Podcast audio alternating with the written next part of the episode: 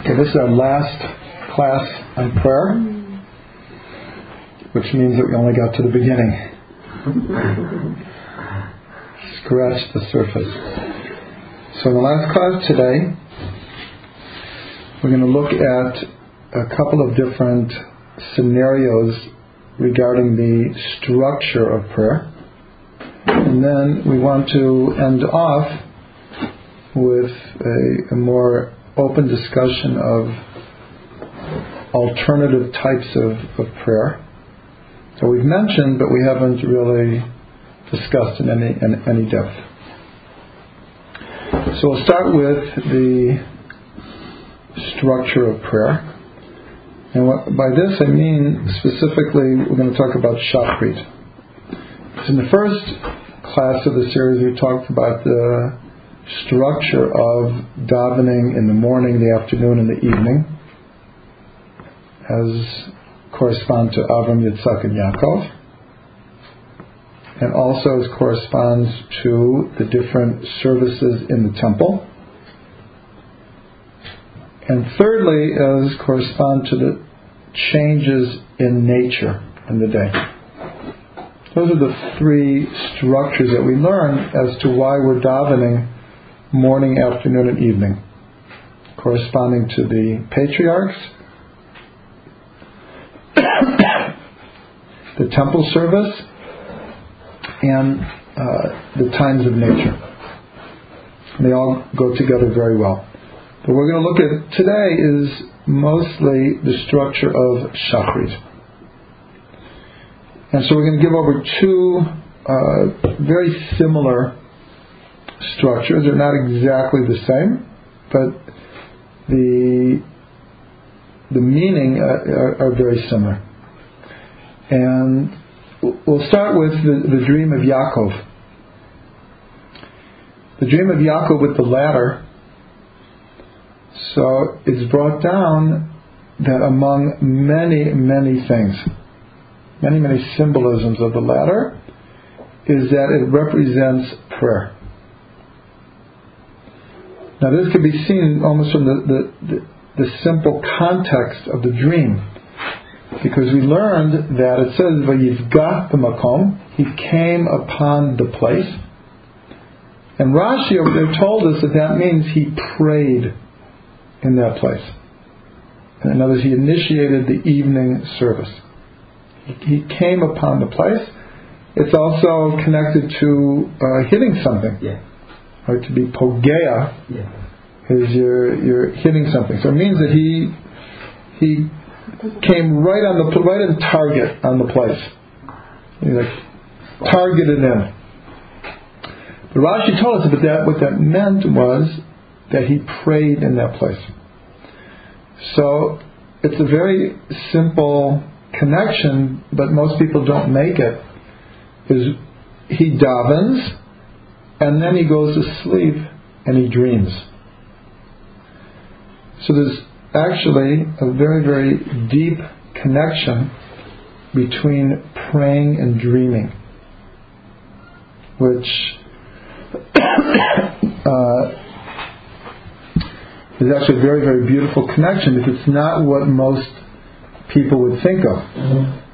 But in a sense, when we're praying, we are entering into a dream like state. In other words, because the the power, the effect of the prayer is very dependent on the images and the visualizations that we are conjuring up. And this we already talked about at, at length, the idea of prayer needing visualization. Because if not, you're reading the words and you're not imagining any reality to them. But if you're reading the Yerushalayim Ircha Barachamim Tashuv, uh, uh, the, the city of Jerusalem, we're asking God to return to. So if we don't have like an image of Jerusalem in our mind, so it's very hard to connect to the, to those words. We're just saying words. They're, they're not eliciting any image, any feeling. But if they do, it's almost like entering into a dream state, a meditative dream state.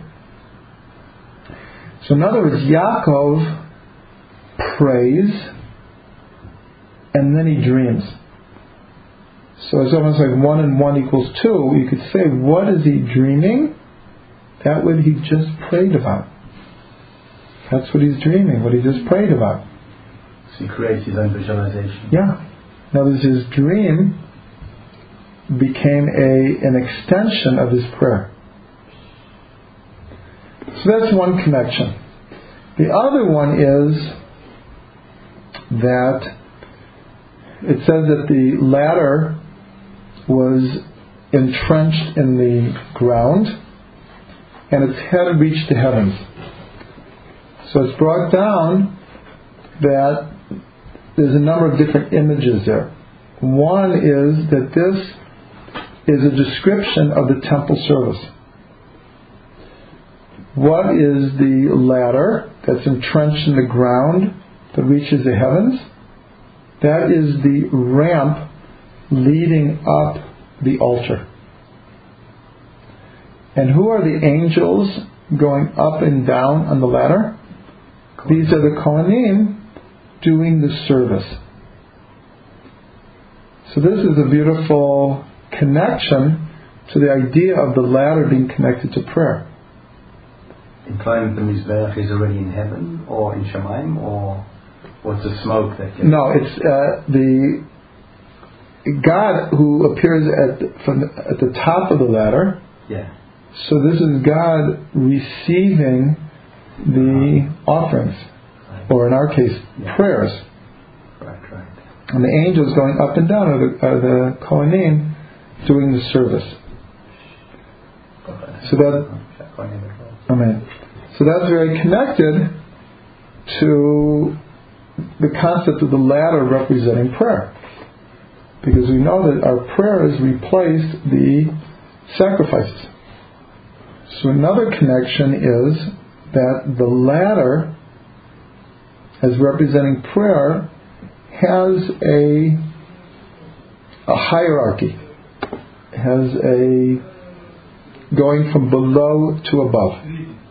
and therefore, the Shla and other commentators gave over understandings of how when we pray we're like climbing a ladder closer and closer to God.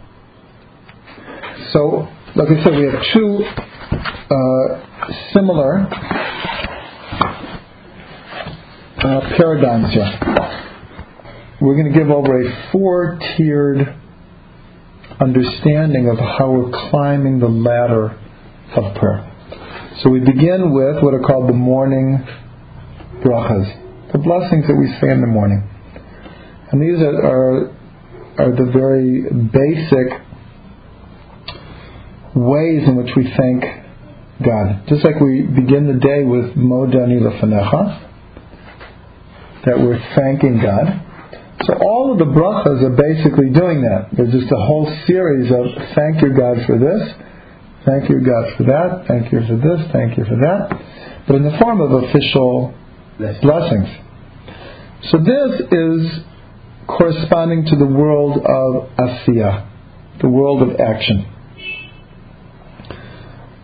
where these blessings are, are very uh, fundamental to our physical life. We're thanking God that we can see, that we can stand up straight, that we have shoes, that um, that He provides all of our needs, that there's dry land to walk on, uh, blessings for the Torah, blessings for going to the bathroom, for washing our hands. All of these just very, very basic uh, expressions of thanks. And this all is connected to the what's called the world of action, olam asiyah. That's our physical material world. The next part of prayer is called Psuke de Zimra, uh, verses of praise, mostly consisting of the Psalms of, of David. And the content is very much about the, the natural world. Almost all of the descriptions are very earthy, very uh, uh, connected to nature. And so this is called the world of formation, the world of Yetzirah. In other words, we're beginning to thank God for the formation of the world and praising creation. And that leads all the way up to Baruch Yishtabach, Kaddish, and Barchu. And that ends Psuke Zimra. Then we begin the third section of prayer. Now we're, we're definitely going up. And this is the Shema with the bracha, two brachas before and one bracha afterwards. The Shema sandwich. Shema is sandwiched between uh, two longer brachas and then one afterwards, leading into the, the next the next level. So the Shema this is the world of Bria, of creation. And the experience is the understanding of the unity of God. See, up to now we thank God, we praised Him for uh, the world that He created, and now we are focusing on the oneness behind creation. We start with multiplicity and our, our physical and material needs.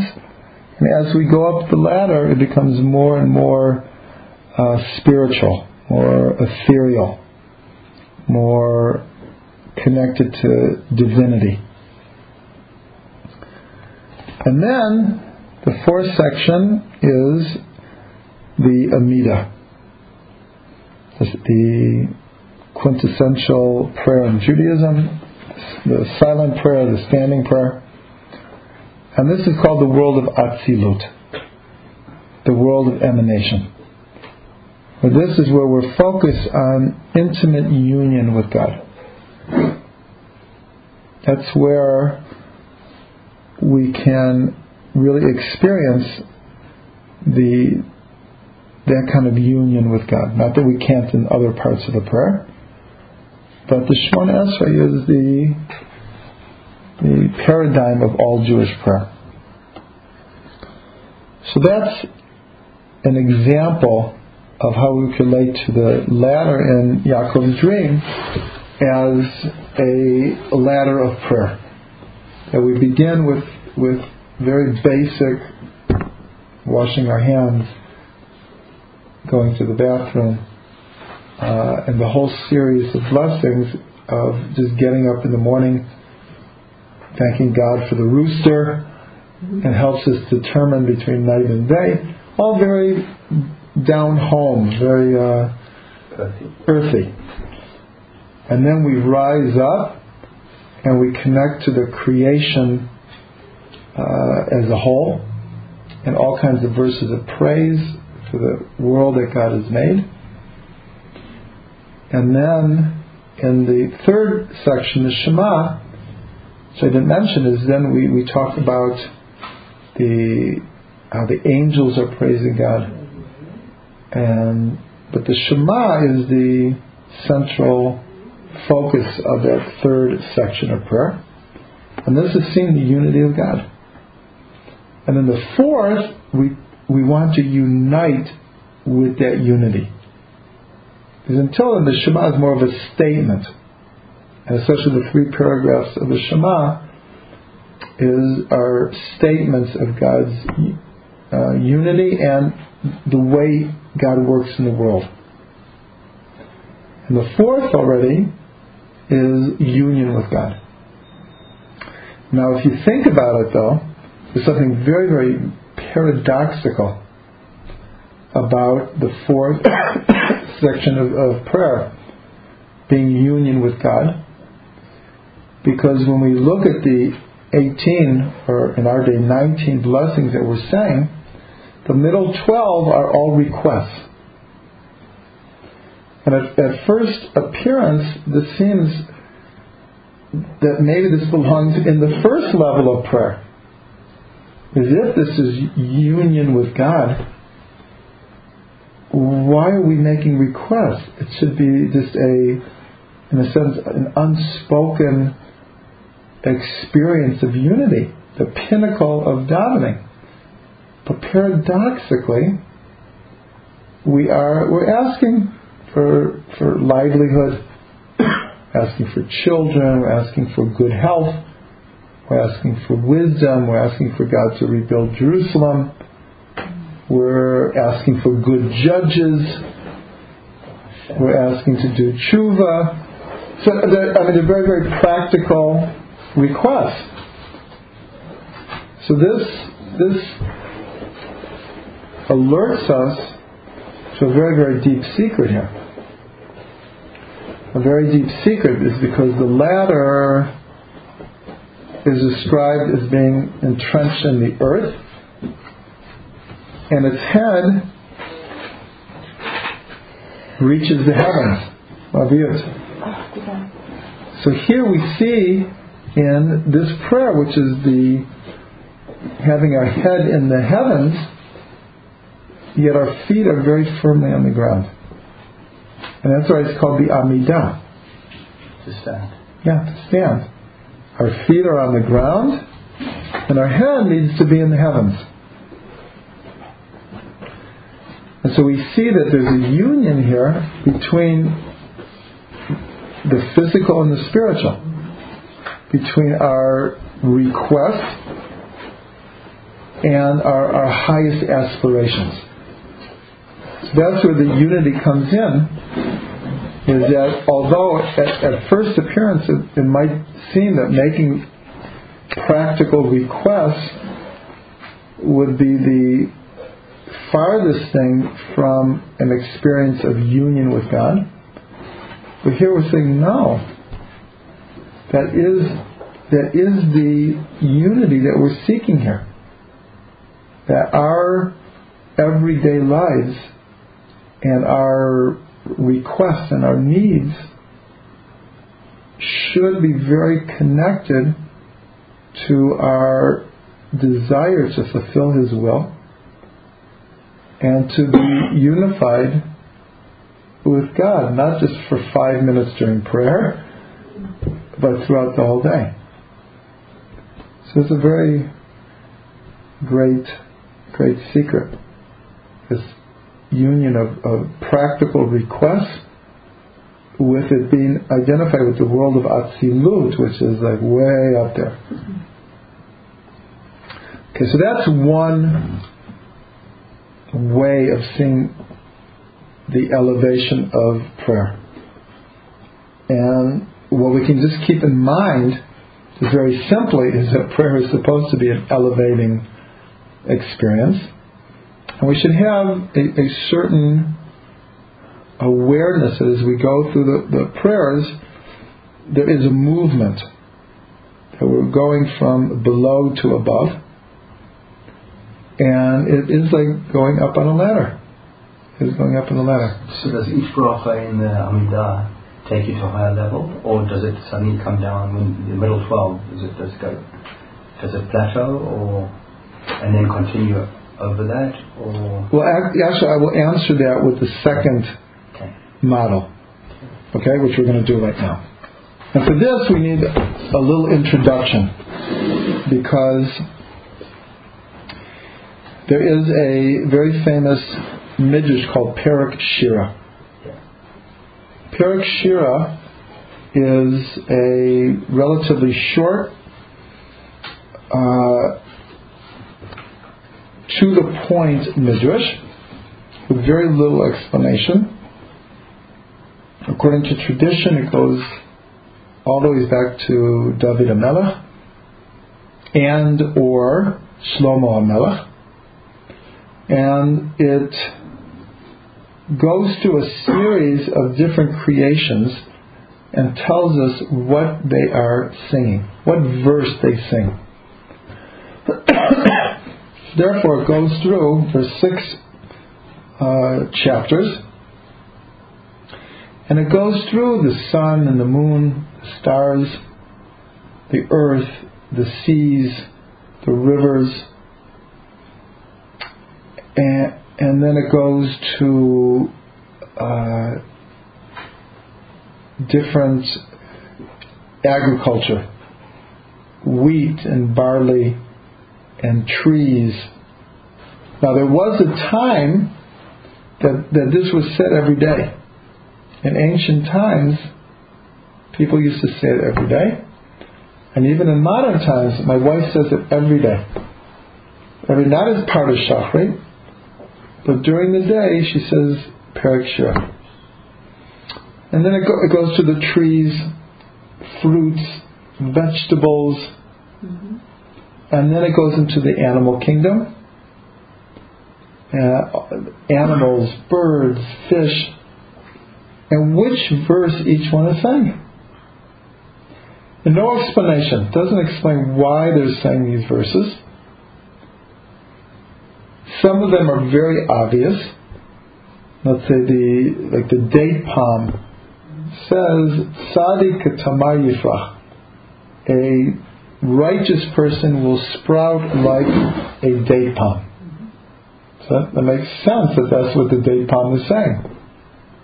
But many of them, it's, it's just not clear what the connection is. So there's many, many different commentaries, very deep commentaries that explain why each creation is saying these verses. So then there's a question asked Who is saying these verses? Now, this whole thing of Perek Shira comes into the context of the poetic belief, and in our time, the quantum physics belief that there is song at every level of creation. Quantum physics now calls it string theory, and the whole reality of the atom and its vibration and the fields of energy that surround everything. Well, these are all based on frequencies and vibrations, which is exactly what music is. That is what music is. In ancient times, so even part of Psuki de Zimra, so David HaMelech said, uh, praise him in the heavens, uh, stars should praise God, and the angels should praise God, and the waters above the heavens, and the trees and the fields. So he was saying the same thing. In other words, there is a level of song on every strata and every dimension of creation. So Perek Shira is just explaining that each creation has a song. Every creation has its song. So then, I'll say again, the, the question is asked, so well, who is singing these songs? so there's four opinions. Are four opinions. The first opinion is that it's the, excuse me, it is the creation itself meaning that every creation, whether it's animal, vegetable, or mineral, or human, has an inner song. That inner song is its essence. The song that these creations are singing are their essence. So therefore, the first opinion is who is singing these songs? Each and every creation because each and every creation has an essence, and it's expressed through their song. It's a very beautiful idea just in of itself. The second opinion is that it is the angel or the guiding force of that physical creation that is singing the song. How do we understand this? So we understand that, that it says in the in the Talmud that a blade of grass does not grow unless its angel hits it and says, grow. What does that mean?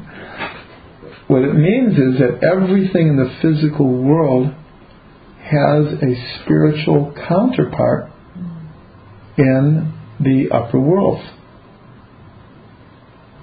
And if you remember when we were learning the anatomy of the soul, we said over and over again that the soul is like an inverted iceberg. That in this world, an iceberg, there's a little bit that sticks up, and the rest is hidden under the surface. Whereas the soul, it's the same principle but inversed. That a little bit of the soul comes into our body, the rest of it remains hidden above. So the idea is who is singing this song? Either our higher level of soul or the angel or spiritual forces that are connected to us are singing the song. For example, when Yaakov fights the man, that's how he's described, the man. So Rashi says, who is this man? The angel of Esav. Because it was clear, who, why was he fighting this man? Because the next day he had to face Esav. But Rashi says that night he was fighting the angel of Esav. Because the, the battle ultimately was, was a spiritual battle. So that's how we understand it's it's our higher soul or an angel, meaning a, a spiritual energy that is over overlooking our, our lives. The third opinion is it's man who is singing these songs. How? We animate the objects. Um, not exactly. Not exactly. Is that man looks at the world and looks at these different creations in Perek Shira, and through understanding, wisdom, knowledge, and intuitive picking up of energy, superimposes, as it were, what it thinks this creation is singing. In other words, maybe, a good example is a cartoon. Right? We, uh, uh, you have cartoons with all these animals, and all these animals are talking to each other like they're human beings. In other words, we're superimposing on cats and dogs and ducks and and, and rabbits, right? Like Mickey Mouse and Bugs Bunny and uh, Donald Duck, that they think like us and they talk to each other like us. In other words, we're superimposing on them what we imagine they are thinking about or feeling or how they communicate. So it's the same thing with who is singing these songs. We look at uh, a date palm, and through uh, let's say empathy, through f- feeling the essence of the date palm, we come to understand what its song is. So it's actually we who are singing these songs and superimposing them on these creations. And Does it the, mean that everything would have its own separate song? Every person would create their own reality of, yes, of that song or that. Uh, in a sense, in a sense, yes. can I ask So- which ones out of the three are, are you more? No, there's one more. okay, out of the four. One more. One more. So who who do you think is the, the, the other possibility? Hashem Hashem. Now this is where the animating comes in. right. In other words, that the song of creation is, as we said, the essence of something. And since this essence is energy, so God is singing this creation into being. Which is very much like the first one, where it has. Yes, yes, yeah, yeah. But here it's, it's God, in a sense, creating Continually continually through the song. through the song all these different creatures. Baruch Hashem. So when you get four different opinions like this, and now we have to decide which one is right, so which one do we say? So the first and the fourth are very similar, and I take the fourth. Okay, you like the first and the fourth? What do you say? I'll say, I say it's the last one. The last one? What do you think the Talmud would say? Through us. The third one. The third one, through us. Through us. Okay, what do you think the Talmud would say? The third one. Definitely. So, human beings. Yeah. Now you're both right, but I would claim the Talmud would say they're all right. I see what you're saying. They're all right, I don't know. And The third on one is different most on difficult for me. on different on different levels. If it all is one, eventually, yes. Yeah, Um, Why is the third one hardest for you?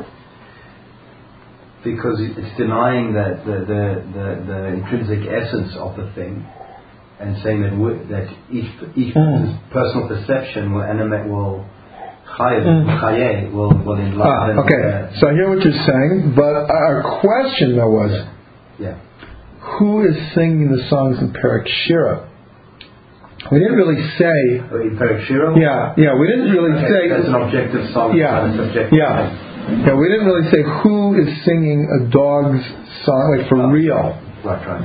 It was more like who are singing the songs in Perek Shira. Other words, how did Perek Shira come to be written? Right, right, right. The the author's understanding of who are singing these songs. It says the dog says, the the rooster says, the mountain says, the rivers say. So like who who is saying these songs? So that's why the the the, the I say the right answer, but the, the typical Talmudic answers are all right. Just depends on what perspective you're looking at. Okay, so why did I bring all of this? Is now we're going to connect very beautifully these ideas to prayer. And you'll see it's very similar to our first paradigm of four sections of prayer connected to four worlds, except the, con- the correspondences will be just slightly different. So in this, the first part of prayer, we're starting from de Zimra. We're starting from verses of praise. And in the verses of praise, we see how David is uh, encouraging all the different creations to sing praises of God. And we see that the, the section is called uh, uh, Verses of Praise. Okay, so just to review. The first level is Psuke de Zimra. See, already we're different, but the other paradigm we began with the morning blessings. Yeah. Yeah. So here we're, we're, we're starting, and here we're not really connecting them to the worlds per se. Not that they're not, but it's more to who is singing in. Right. So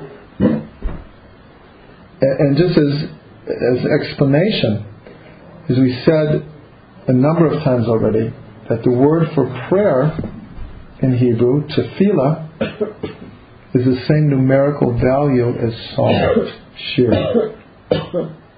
So are you relating all these to those four, four po- possibilities? yeah. So I, I see I was the first possibility. Yeah. So again, but we're not calling it Oh, well, Asiya here yeah. per se. What we're saying is that Psuke de Zimra, Yeah. uh, verses of praise, relates to that it's the creations that are singing the song. So in other words, when we're davening and we're doing Psuke de Zimra, so we should, we should be very aware that the whole creation is singing. Hmm. That's why sometimes when like I'll daven outside, it's just so beautiful to hear the birds, you know, twerping and singing while I'm twerping and singing. Right? Because I just feel very connected to nature. Even in, even in the Beit Knesset, you can hear the birds. So Psuke de Zimra, we're connecting to all of creation as singing. That's the first level. And then, if we look a little bit more carefully in, in the section of the Shema, so the first uh, long blessing leading up to the Shema is all about the angels.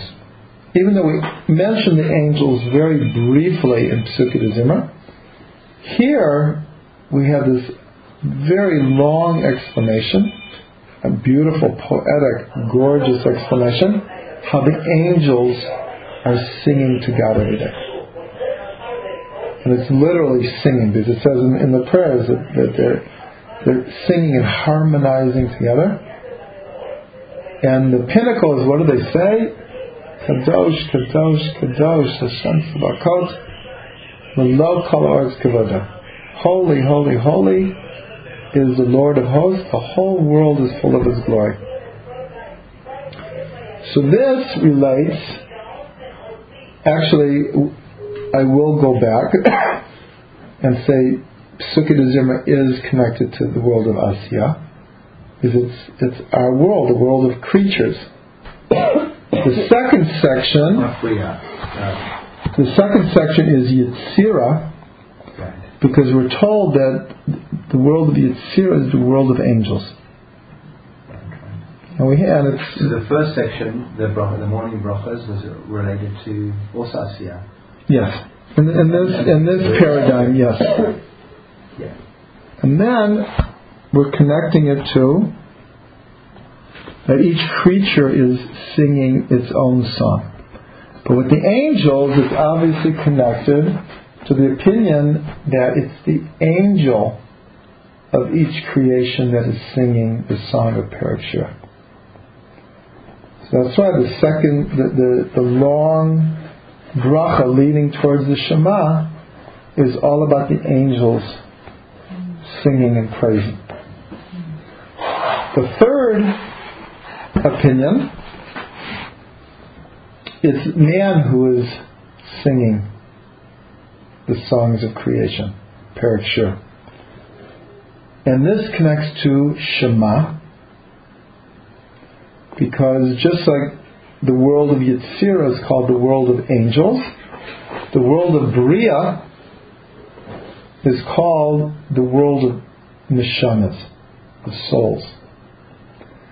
And Shema is definitely we are singing here. We are making the declaration, Shema Yisrael Hashem Elokeinu Hashem Echad. So now it's we're singing. Right? So if you're following, we're going up this ladder. First the creation is singing, then the angels are singing, and then man is singing, and then from the Shema we go to the Amida, the Shemona Esrei, and this is a continuation of Olam Ha Bria. I think it's a little bit different than the other paradigm, but they both work very beautifully. Because it's man who's still speaking or singing in the Amida, but a transition is starting to happen. Because what do we say before we start davening? Hashem sefatai tiftach. Hashem, please open my mouth and my lips will declare your praise. So already this becomes a transition where God is beginning to speak through us. Now, when we reach the high point, this was your question before, what, what happens in the Shemona Esrei when you reach the high point? Where does it go? So, right after the Amida, on most days of the year, not Shabbat, not holidays, but most days of the year we say Tachanun. That's when we, we hit our heart. And in that section are the 13 Midot Rachmi. And who says the 13 Midot Rachmi? Hashem does. Hashem called out to Moshe and he taught him the 13 Midot Rachmi. So here in the beginning of Shemona Esrei, in a sense, God begins to speak through us, but it's still us. But then when we reach the pinnacle, we do Nefilat Apayim. We fall on our face. And this, I learned from Rav Ginsburgh, was, was purposely put there because when we reach the pinnacle, this becomes a purposeful bringing it down into this world. As you think about it, we're going, we're, we're at union with God, and the next thing we're doing is we're falling on our faces. That's this idea that when, when, when you get to the top, then what happens? So, on most days, by doing Tachanun, it's what's called an orchestrated fall. There's a kind of falling where you get to the top and you can't maintain it and you fall off and you end up in the pits. The higher they rise, the harder they fall. but here it's an orchestrated fall. It's a purposeful fall. And this is what's called the secret of the complementary concept to Yerida Litzorach Aliyah. A very well known concept is that you go down in order to go up. So this is like the soul coming down into the world in order to rise up even higher than it was originally. This is the classic case, or the Jewish people going down to Egypt in order to come out and receive the Torah and go to Eretz Yisrael. But we all know from our own lives countless times where we have fallen and then later realized that that falling was the impetus for us to rise up to new levels. But there's a complementary concept, not as well known, called Aliyah Litzorch Yerida. Going up in order to go down. What does that mean? That we aspire to spiritual heights not for the the kef or the experience per se of those spiritual heights, experience for the sake of experience, which is close to an addiction in the Western world, is experience for the sake of experience. Experience for the sake of experience. Right. In other words, um, we'll call it instant gratification. I need some stimulus. I need some I need some excitement. I need some something to do. I need I need uh, something to get involved with. I need something to take my mind off of my life. So then there's a, a million things out there to keep us occupied for an hour or two hours or three hours or whatever. And the whole purpose is the experience.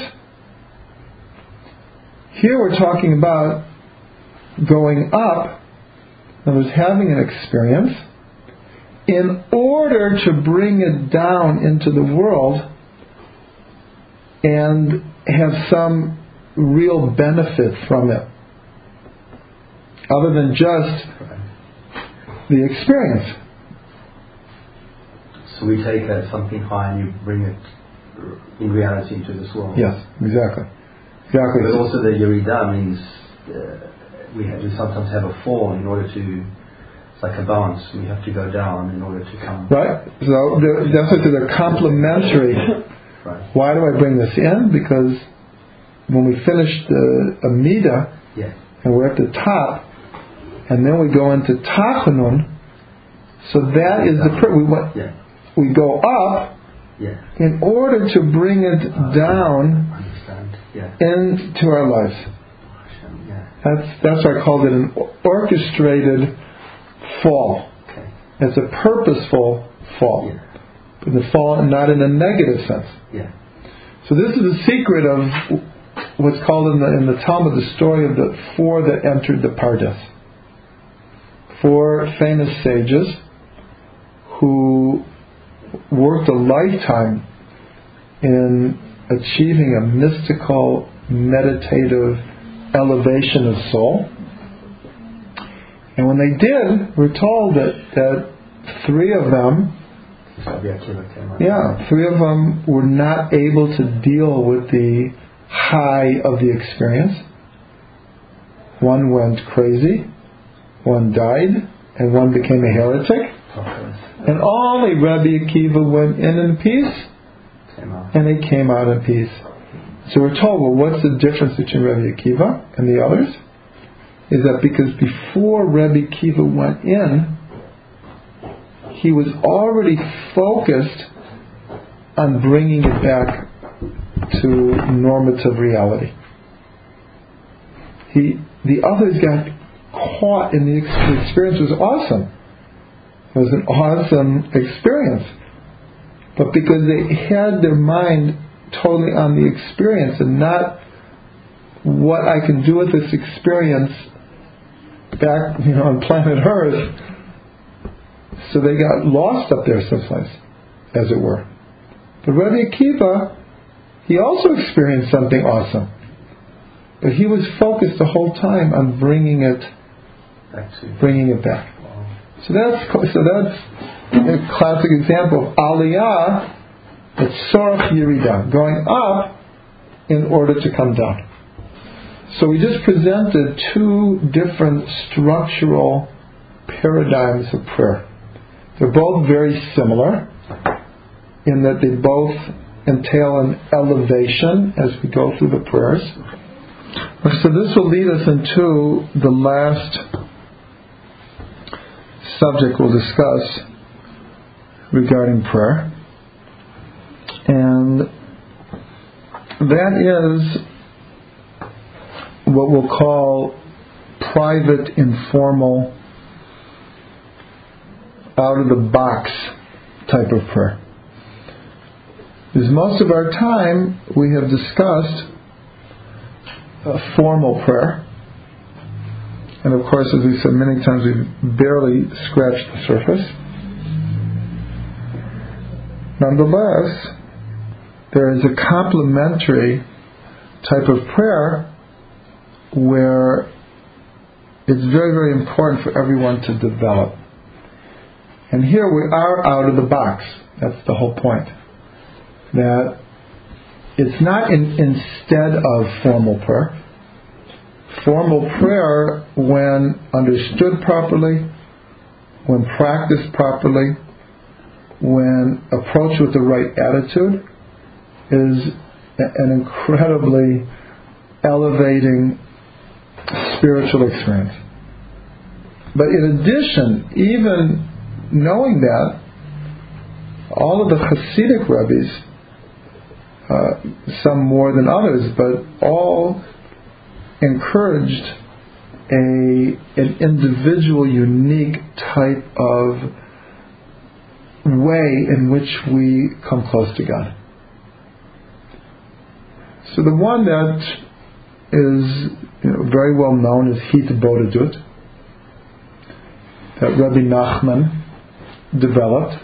The word Hitbodedut comes from the word Boded, meaning to be alone, where he suggested an hour a day a person should go out into nature, if at all possible, by themselves, and to talk to God as if He was their best friend. But to do it in any way that works best for you. Some people do it through singing. Some people do it through crying. Some people do it through meditating. Some people do it through shouting. There's a whole thing in Breslov of, of yelling at the top of your lungs. Um, others do it by literally just talking with God, as if as if He was just right there, like your best friend. But even more than that, if you remember, we learned this concept, the ani tefillah, and I am prayer, where we learn that prayer should be not something that we do, an activity, but it should be something that we are. And I am prayer means I am in a constant state of communicating with God. All day long. All day long. My thoughts are always directed to speaking and listening to God. So therefore, we can take Hitbodedut and expand it greatly. If someone is into art, so that their artwork, the process of the artwork, we're not talking about the finished product, that's not, that's not the point whatsoever, but the process of creating art should be, can become a vehicle of deep prayer deep, deep communion. If someone likes to sing, then they can turn their singing into a form of prayer. if someone loves to uh, walk in nature,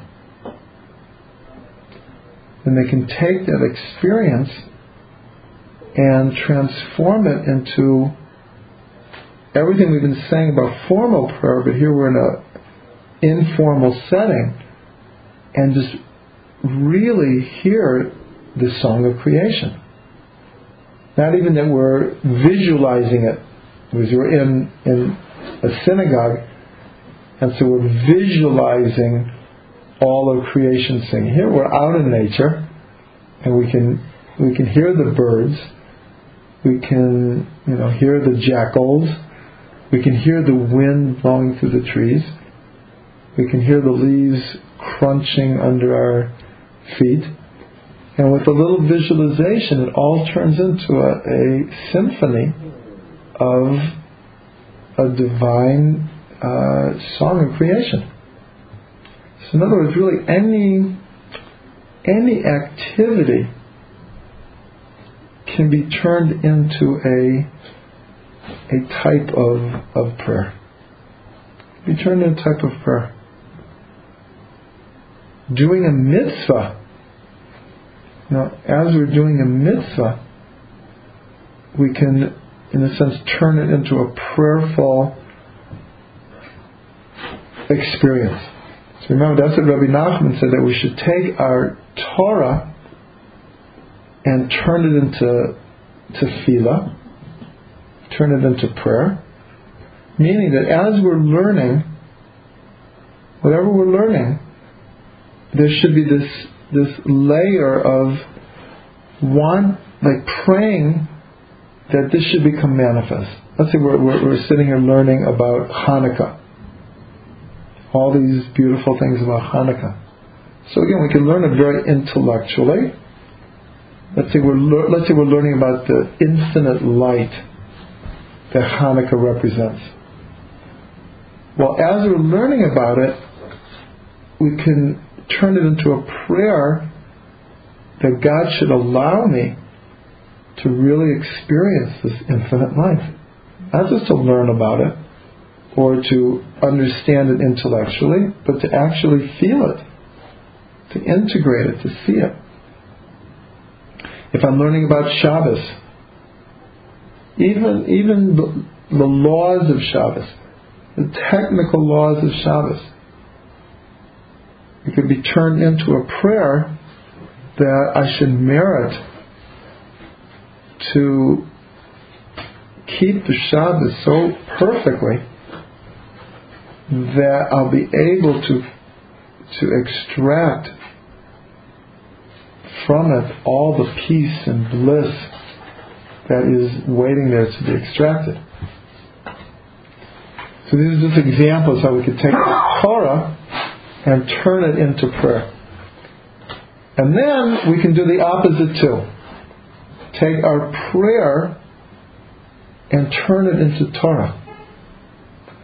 And this is something that we've mentioned, and it, it can't be mentioned enough, that the more we learn about prayer, from the halacha to the most mystical understandings of prayer, that we, sh- we should take the time to learn the individual prayers and the commentaries on them. It would make it so much more meaningful. It would make it so much more meaningful if we took a couple of weeks and and learned about the Amida. All of a sudden, we would start saying the Amida. We we just would have a different approach to it. We'd like, oh, this is why the sages put this bracha before that bracha. And this is why they chose these words. And, you know, this is what Rabbi Akiva said about this bracha. All of a sudden, it would be so much more alive for us. Okay, so I'm going to end with one, one more idea. I saw there's a, a, a beautiful quote from Rabbi Avram Yehoshua Heschel. And he wrote a book called Man's Quest for God. And if you know Rabbi Avram Yehoshua Heschel's writings, he, he was a poet at heart. His prose are basically just poetry in prose form. He wrote extremely poetically. And so he said very, you know, very, very beautiful things. And he said one thing, he said, feeling becomes prayer in the moment in which we forget ourselves and become aware of God. And this is an important point because actually I'll quote one other thing that he says. He says, genuine prayer is an event in which man surpasses himself. Its beginning lies on this side of the word, but the end lies beyond all words. So this is a very, very important point about about prayer. Is that here we're talking about very lofty ideas such as unifying with God in prayer. But this is not a state that all people uh, have have experienced. In other words, exactly said, we our prayers begin on this side of the words, but they end beyond all words. And the I guess the, the key transition is the ability to let go of one's ego and experience godliness. That sounds, oh, that's, you know, sure, of course. But for many people, that is not such an easy thing to do. Many people are so tied to this world and the realities of this world and the strictures of this world and the uh, time demands and all the other demands that to go beyond ourselves is not, not such an easy thing to do. And we're told that in prayer, whether it's formal or informal, that this is where we actually cross the bridge and we can bridge man and God. In those very, very special moments where we can get beyond not only the words that we're saying, but our concept of of, of everything in, in human terms, and to be open for a more divine experience. So in this in this sense, it's it's very much like a meditative, dream-like state that we allow ourselves, or like like I said before, this the, the, a orchestrated fall. Where we have to orchestrate our openness. It does not come of, of its own. We have to we have we have to we have to work to get beyond ourselves and to open up the neshama and to take the time to do this. And then that's where we we reach, in a sense, the the, essence of tefillah. Essence of tefillah. This is where prayer leaves the realms of being an obligation and truly becomes a spiritual experience. So we'll just end with a bracha. End with a bracha that we should merit to experience tefillah on all its levels. From the simple obligation